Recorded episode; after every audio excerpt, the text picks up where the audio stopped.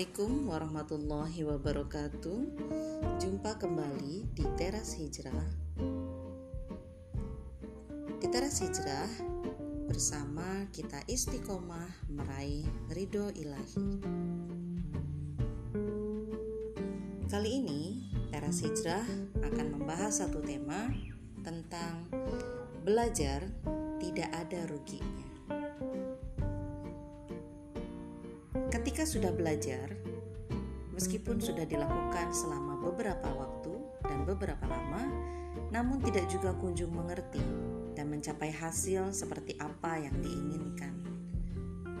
Sebagian orang merasa bahwa upayanya tidaklah berguna. Sia-sia belaka, kata mereka. Lalu mereka berhenti.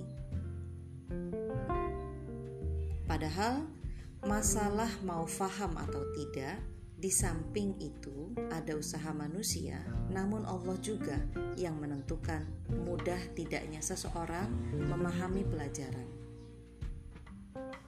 Lebih dari itu, sekalipun tidak ada satu kata pun yang difahami atau dihafal dalam majelis ilmu, hadir dan belajar tetaplah mendapatkan kemuliaan. Imam Abu Laids dalam Tanbih Al-Ghafili menyatakan, siapa yang berhenti di sisi orang alim dan duduk dalam majelisnya dan dia tidak mampu untuk menghafal ilmu tersebut, maka baginya tetap memperoleh tujuh kemuliaan. Kemuliaan yang pertama, dia memperoleh keutamaan orang-orang yang belajar. Kemuliaan yang kedua, selama dia duduk di sisinya, dia terhalang dari berbuat dosa dan kesalahan. Kemuliaan yang ketiga, jika dia keluar dari rumahnya, maka turun rahmat kepadanya. Kemuliaan yang keempat, jika dia duduk di majelisnya, lalu turun rahmat kepada orang-orang yang hadir di majelis tersebut, maka dia akan ikut dapat bagiannya karena berkah mereka. Kemuliaan kelima, selama dia mendengarkan, maka dicatat baginya kebaikan. Kemuliaan yang keenam, para malaikat menaungi mereka yang hadir di majelis ilmu dengan keridoan sementara dia ada di antara mereka yang hadir. Dan kemuliaan yang ketujuh, setiap langkah yang dilakukannya akan menjadi penebus dosa dan pengangkat derajat serta penambah kebaikan. Jika tidak faham saja mendapat tujuh kemuliaan, tentunya jika faham, hafal, mengamalkan, dan mendakwahkannya akan lebih banyak lagi kebaikan yang diperoleh. Hanya saja, kemuliaan itu akan didapat tentunya jika dibarengi dengan niat yang benar, tidak dicampur dengan niat berbuat dosa. Semisal mau mencari tanda kutip sendal yang lebih baik, mencari pacar, dan hal-hal maksiat lainnya juga tidak dilandasi semangat untuk mencari kedudukan di mata manusia. Karena itulah kita baca bagaimana para ulama terdahulu tidak bosan-bosannya menempuh jarak yang jauh untuk mendatangi majelis ilmu. Banyak kitab-kitab menjelaskan tentang perjuangan para ulama ini.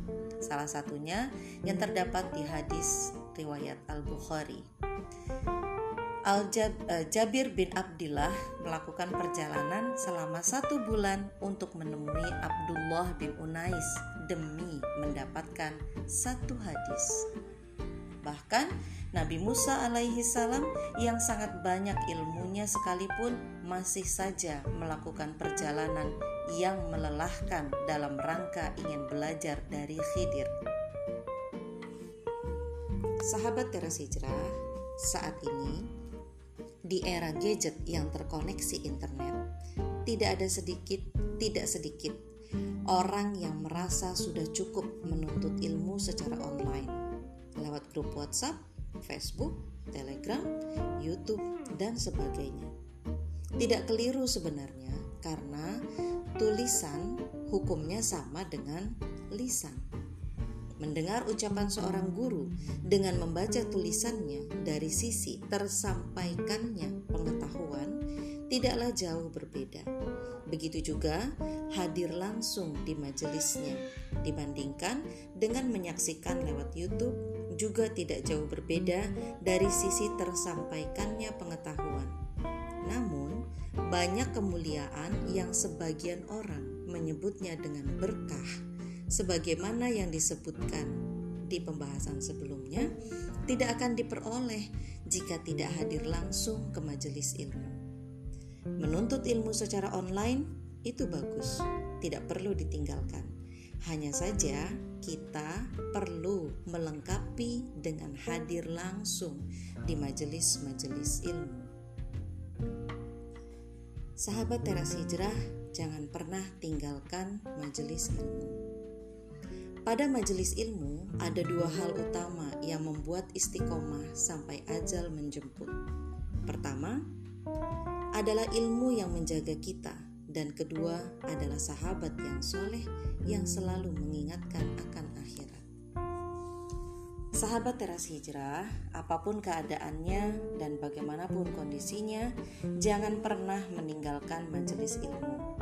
Janganlah meninggalkannya secara total jika tidak bisa sepekan sekali, mungkin sebulan sekali. Jika tidak bisa, mungkin dua atau tiga bulan sekali. Insya Allah, waktu itu selalu ada. Yang menjadi intinya adalah apakah kita memprioritaskan atau tidak. Jika tidak menjadi prioritas, maka tidak akan ada waktu dan tidak akan ada usaha untuk itu. Jangan pernah juga meninggalkan majelis ilmu karena sudah merasa berilmu atau telah menjadi seseorang yang senior. Para ustadz dan ulama pun terus belajar dan menuntut ilmu. Sahabat teras hijrah, mereka yang berguguran di persimpangan jalan dakwah adalah orang yang perlahan-lahan meninggalkan majelis ilmu secara total mereka yang tidak bisa menyelesaikan hijrahnya atau mereka yang tidak bisa istiqomah adalah mereka yang meninggalkan majelis ilmu.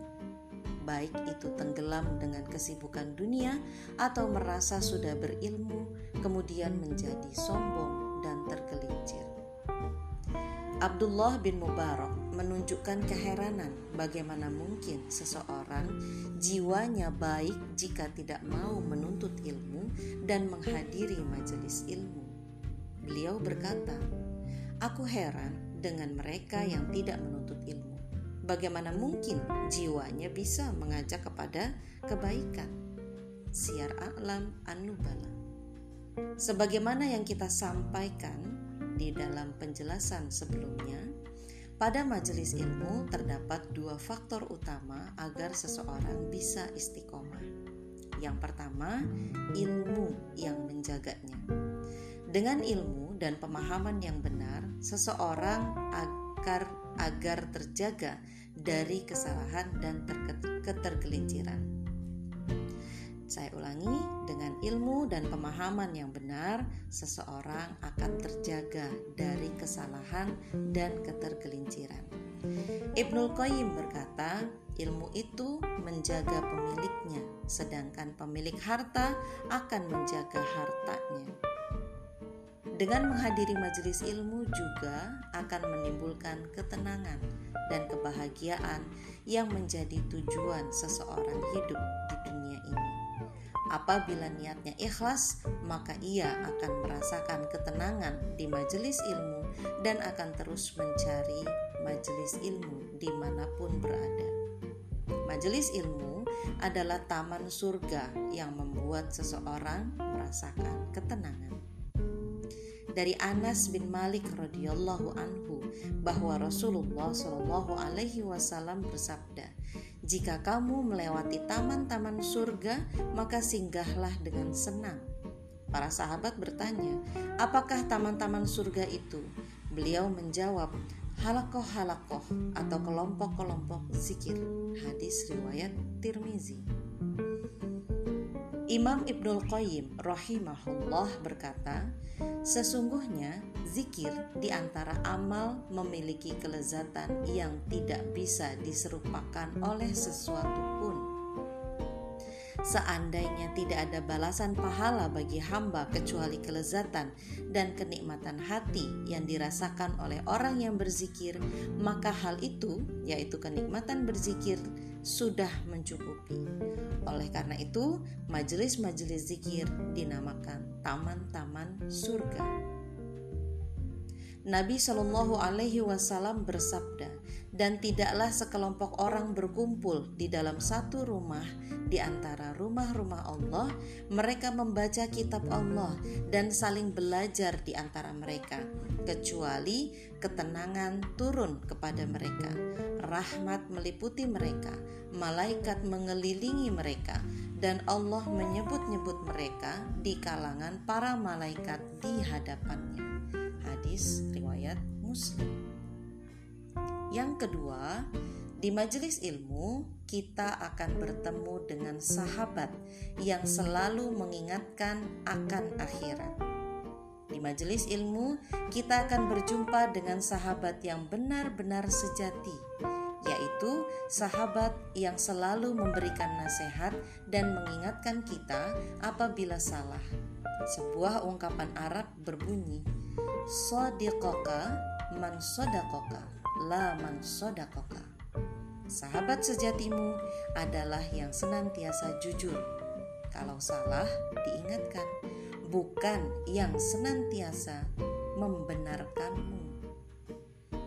Dengan sering berjumpa dengan orang soleh yang sabar dengan kehidupan dunia ini dan tidak rakus akan harta dan kedudukan, hidup kita akan mudah dan lebih bahagia.